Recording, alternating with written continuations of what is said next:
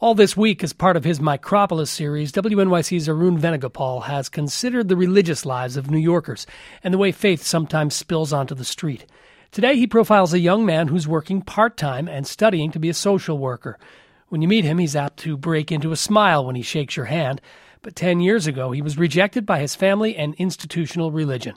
Some of the details of this story are explicitly violent. He gave me a jar with $25 worth of change. Who did? My dad. And said, bye. This is what you want to do? Bye. And that's how life started for me. Meet Kedar Powell. His life actually started in Brooklyn. He was born into a religious family. Dad's Muslim, his mom's a devout Jamaican Christian. I was always in the church. I was in in the choir. I love to sing. Sing is my passion.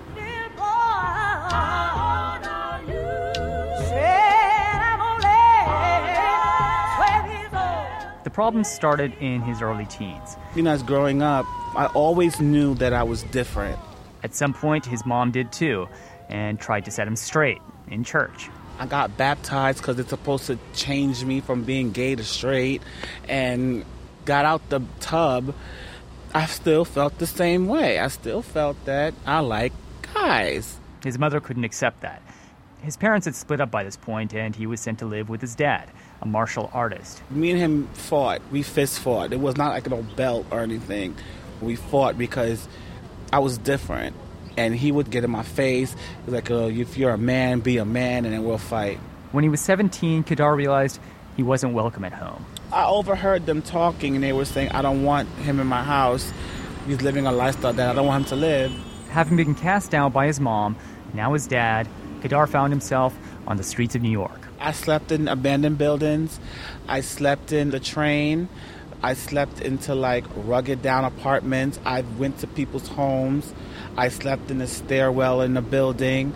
I slept, um, I mostly slept on the trains a lot. Kedar's story isn't unusual.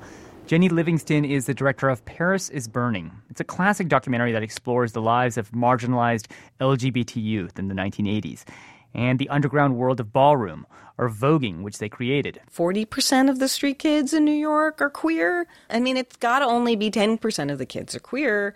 So that means that in such high proportions, LGBT kids get thrown out. Who do they get thrown out by? Generally, the religious parents. And it's ironic, it's sick, it's really unfortunate. I don't know how those parents define what love is or what the you know inner principles of those religions are. Kedar survived on the streets for over five years, often by doing sex work.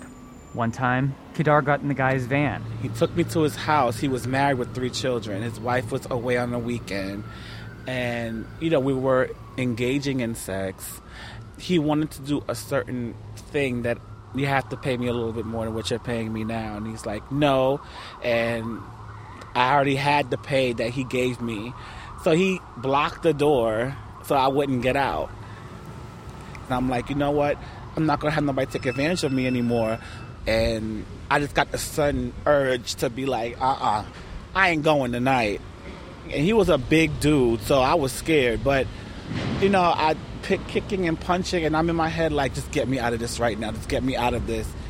We fought, I kicked him, and I ran. And I said, I said, thank you, Jesus. Oh my God. It wasn't my time. Kedar is still religious, but he's wary of the institution itself. I don't go to church, no, but I believe in God to the fullest. And yet he has found a community in an outreach program operated by the Church of St. Luke in the Fields in the West Village. They even let kids come in Vogue on Saturday nights, just like in Paris is Burning. Jennie Livingston. It's a social space that people create. You're walking down the street and you know somebody might kill you because you're queer. And you're creating a space where you're loved at the very least, you're accepted.